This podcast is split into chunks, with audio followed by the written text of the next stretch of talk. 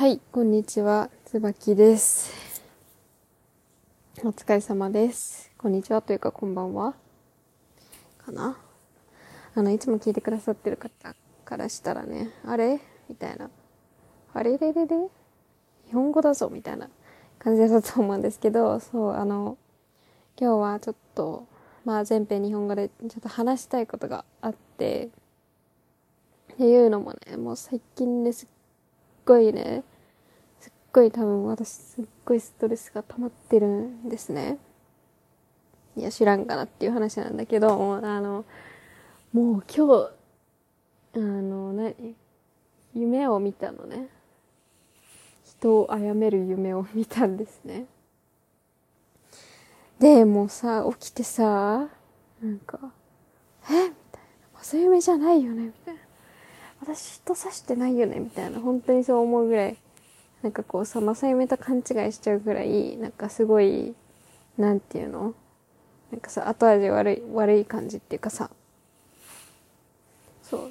ういう感じで、ああ、もう、やばいなって思って、実際に調べたら、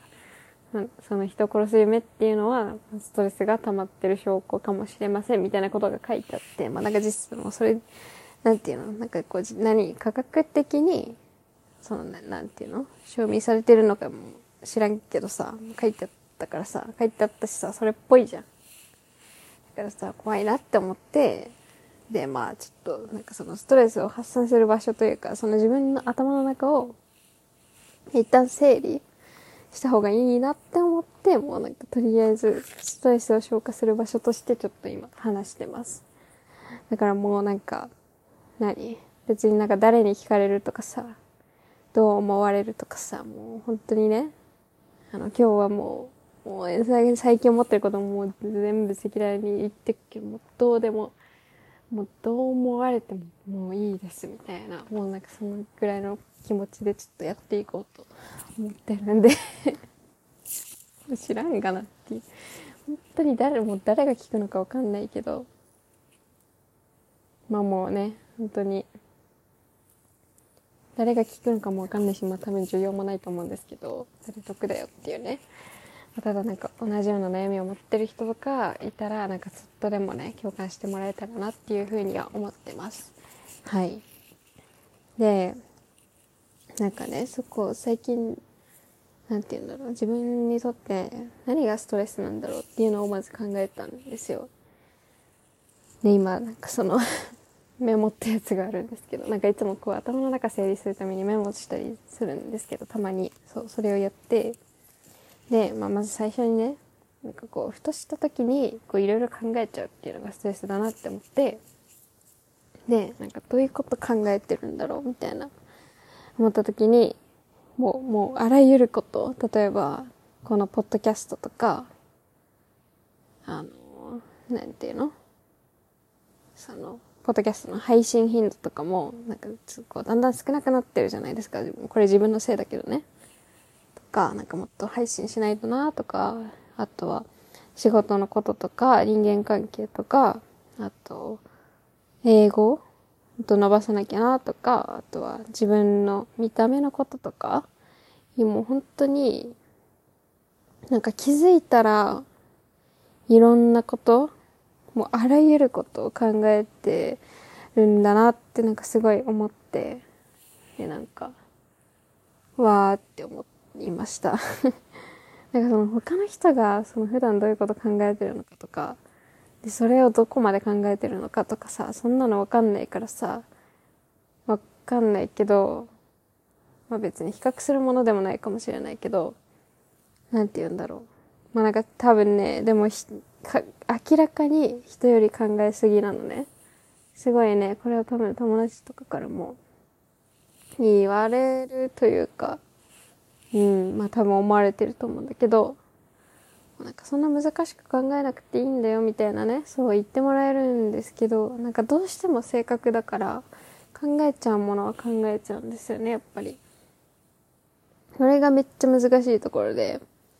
私も本当に嫌なのね、もうなんか、もう、なんか、いや、そこまで考えるみたいな。多分なんか他の人が、普通考えない言葉でなんか難しく考えて結構いろいろネガティブに考えちゃうから、それでなんか余計なんて言うんだろう。もうなんか自分で自分を追い詰めてるみたいな。本当に、そう、本当にそうなのね。本当に生きづらい性格してんだ自分みたいな、本当に思うんだけど、そう。もうそういう感じでしたね。そういう感じでしたね。っていうかそういう感じ。普段。もう本当に他の人がこう、普段どういうこと考えてるのか。もうなんか脳みその中覗いてみたい。あの、変な意味じゃなくて そう、なんかね、例えば、だけど、ええー、なんだろうね。例えばか。例えばか。難しいな。なんかこう、最近のこととかだと、あれだな、そう、そう、なんか、難しく考えちゃうっていうか、まあ、言い方よく言えば、慎重に考えるみたいな感じなんだけど、そうなんか、別に慎重に考えるのって、あ、それ自体は悪くないと思うけど、こう、なんか、それがね、こう、オーバー、なんていうの、トゥーマッチ、なんて言えばいいの、日本語で。こうさ、過剰すぎちゃうと、あ、すごい、私の猫ちゃんがすごい見てるわ。過剰すぎちゃうとさ、なんか、こう、良くない時があって、例えば、まあ、その考えすぎて、こう自分のやろうとしてたことも躊躇しちゃうとかっていうのが、なんかそれがすごい最近感じられるなって思って、例えばね、こう結構最近まで海外行きたいなっていうのを思ってて、で、まあなんかワーホリとかいいなってすごい思ってたんですよね。あ、まあでもちょっと待って、ちょっと待って、ワーホリのケースは違うかな。何を説明すればいい？例えば、例えば、えー、例えば、全然出てこないね。全然出てこないけど、なんかこう、何をやるにしても、結構、現実主義というか、慎重なので、なんかこれをやるためには、これをしなきゃいけないというか、とか、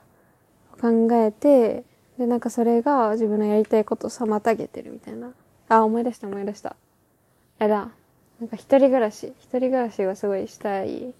もうずっとしたくて。でもなんかやっぱりお金も必要だし、お金も必要だし、だけど一人暮らししたら、こう、お金当たり前だけど貯金できなくなるじゃないですか。実家暮らしよりはね。当然。だけど、なんか海外旅行もいっぱい行きたいし、みたいな。だったらどっちかを捨てるしかないよね、みたいな。なんか確かにこれはこれで正しいと思うけど、なんかこう、一人暮らしって多分、もう結婚とかしたらできないし、まあ結婚できるかわかんないんだけどなんか、そうとか、いろいろ考えたら、この先のことを考えたら、なんかずっとこの考え方でいたら、なんか多分自分のでやりたいこと本当にできなくなっちゃうんじゃないかな、みたいな。ああ、もうなんか息が続かないって思ってきて、なんかすごいもったいないなみたいな。自分まだ23ですごい若いのに、なんかこれでやりたいことね、なんか妨げててすごいもったいないなって思うし、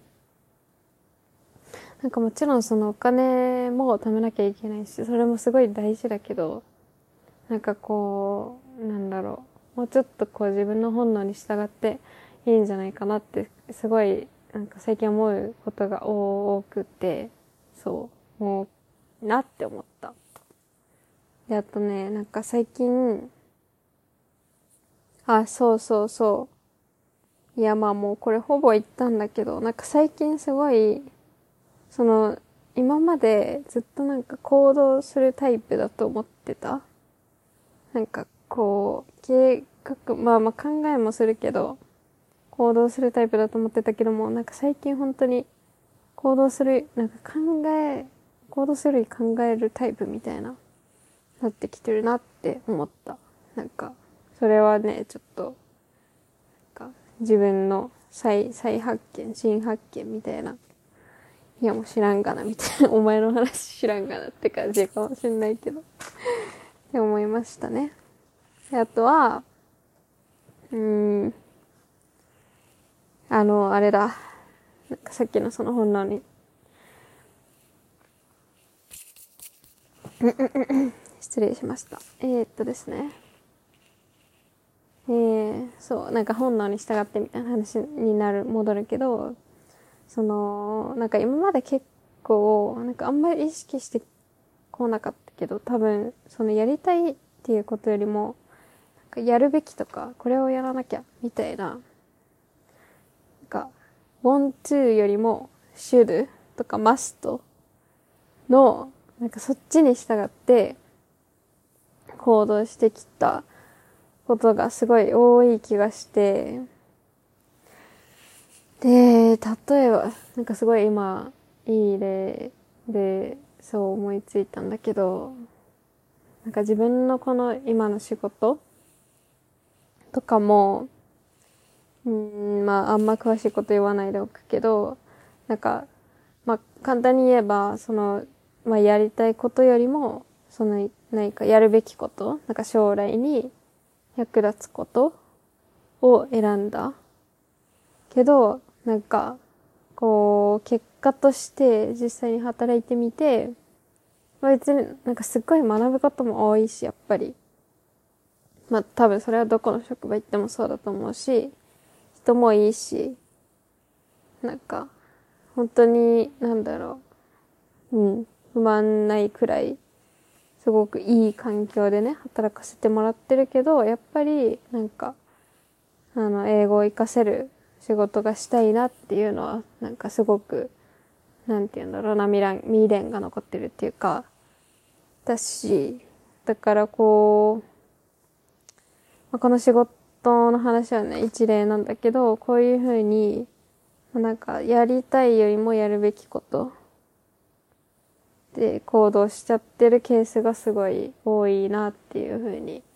思いました。まあ別に悪いことじゃないけど、なんかそのね、自分に、なんて言うんだろうな、なんか使命感を持つっていうのは、いいこと、うん、いいこと、うん、別に悪いことじゃないと思うけど、ただなんかそれが、後々なんかこう、自分を縛り付けちゃうんじゃないかなとかなんかね、いろいろ 思って、ああ、なんかこういう考えも変えていった。方がいいのかなみたいななんかこうな、うん、もっとなんか自由に、なんかやりたいって思ったら、やっていいんじゃないかなっていう、まあさっきのあれか、考えるより行動みたいなやつかな。で、いう風に思いましたね。それぐらい、そうだね、そんな感じ。あと、あと、ちょっと待って、これ今何分ぐらいいった？あともう一個あって、あ、13分か投げ。これ本当に誰が聞くんだ？マジで。本当に誰も聞かないと思う。もう別に、ね、いいんだけど、そう、あのね、あと本当に一個、もう多分ね、ほんと語りきれないくらい多分、もう日頃からすっごいいろいろ考えてるんだけど、と一個ずっとずっとずっとずっとずっとずっと自分が思ってるのは、なんか自分の見た目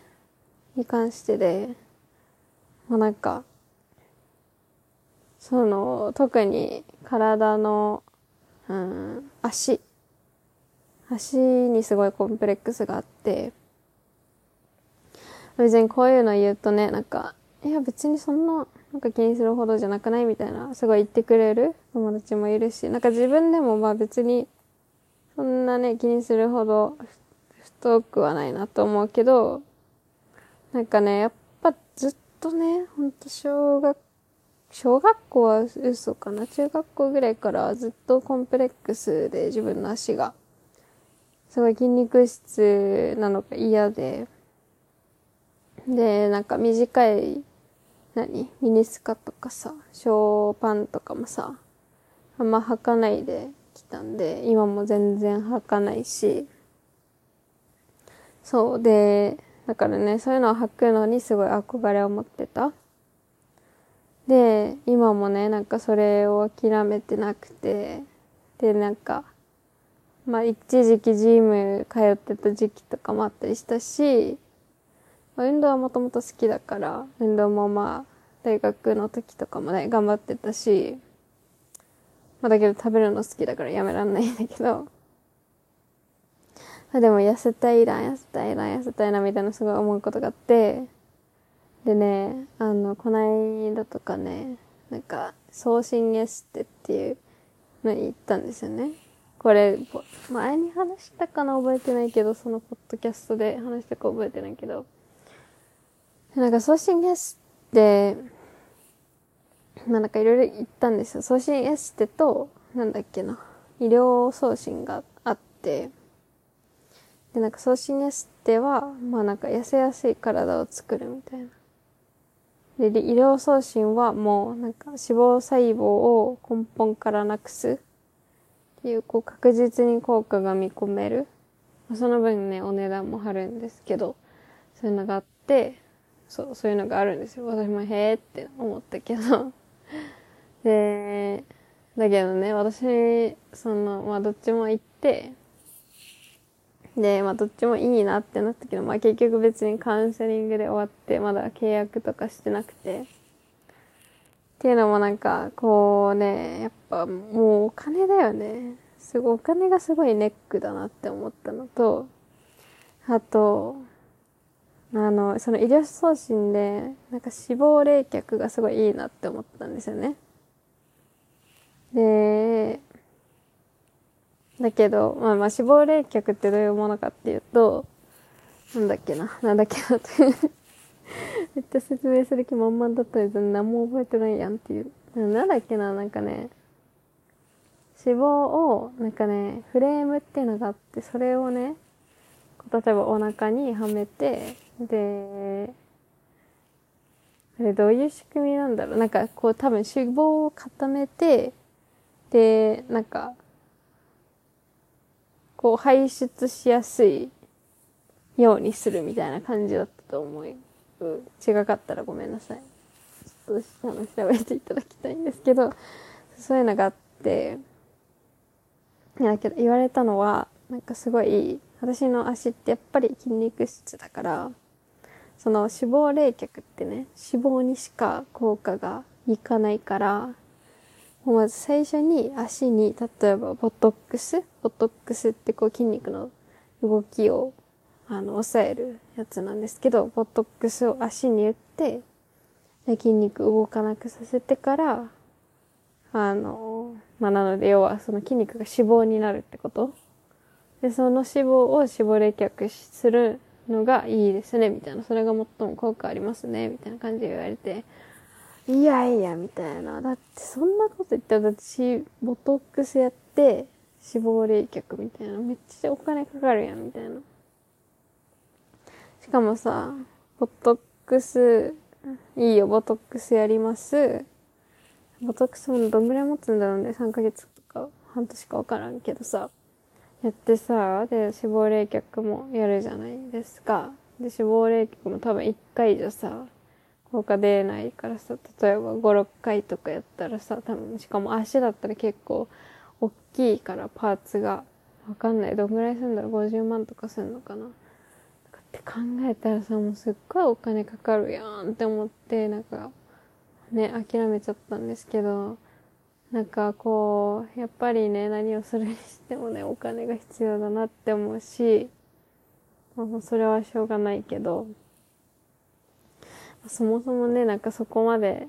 なんかこういう話すると多分なんか別にそこまでなんか頑張らなくてもいいんじゃないみたいな思うけど、思う、思うけどっていうか、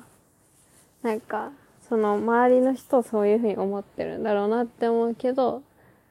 でもなんかやっぱり痩せたいなっていう気持ちがすごいね、多くてね。何なんだろうね、これ。いや、もうやっぱさ、なんか、こう街とか歩いててさ、すごい可愛い人見ると、綺麗な人とか見ると、うわ、いいな、みたいな。なるし、なんかやっぱまださ、23で若いからさ、なんかこう、おしゃれしたいじゃん。好きな服着たいじゃん。好きな髪型にしたいじゃん。メイクしたいじゃん、みたいな。もうじゃあ今しかなくねって思うんだけどさ、お金がないからさ、みたいな、葛藤がすごい、この葛藤が。だから今ね、どうしようかなって思ってるんだけど、とりあえずね、そう今ね、いろいろ口コミを見てるんですよね。YouTube とかで、なんか医療送信のメリット、デメリットとか、送信エステのメリット、デメリットとかいろいろ調べてるし、まあ、そう、こういうこと調べてる間に筋トレしないよとか、こういう喋ってる間に筋トレしろよっていう感じなんだけど、本当に筋トレは続かないし、しかもなんか筋肉質の人が筋トレやったところでさ、なんかメキメキになるだけだからさ、そう。もう、って思って、で、とりあえずその筋肉質の人ね、有酸素運動がいいみたいなんで、とりあえずね、散歩とか頑張るけど、なんかこれもどうせ続かないんだろうなっていうもう見込みしかなくて、もうどうしようっていう感じ。いろいろなんか、試行試行錯誤っていうか、なんか方法を考えてるっていう感じです。結構喋ったね。20分。多分今までのエピソードで最長だと思う。もう本当に感動でもいい私の話をこれ最後まで聞いてくれる人いんのかな本当に。いてくれたら本当に嬉しいですけど、あの、うん、そうね。うん。これ最後に言うことじゃないかもしれないけど、これはもう本当に、もう本当に暇な時とか、もう何も聞くものないな、みたいな、なんかそういう時に聞いてもらえればなって思います。はい、こんな感じでちょっとなんか話してたらすごい眠くなったので、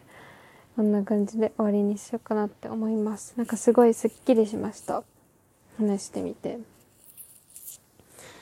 なんか、まあ、ポッドキャストね、私これ始めたの別にストレス消化するためとかじゃ全然ないんですけど。でもなんかこういう風に、なんかこうやっぱり自分の機嫌って自分で取るしかないから、コントロールするコントロールできるものでもないかもしれないけど、